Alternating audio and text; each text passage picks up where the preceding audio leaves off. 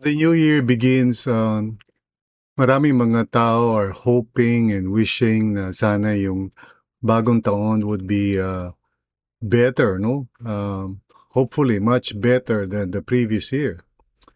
Now, merong mga tao, of course, who were disappointed by what happened sa kanilang buhay uh, in the past year.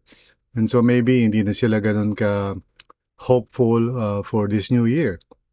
But is there a way for us to uh, face the new year with courage and hope?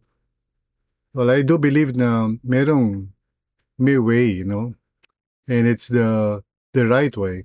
And that is to put our hope sa mga sure promises ng Panginoon in the scriptures. There are things na mapagkakatiwalaan natin and we can put our hope in what the Lord said concerning the future.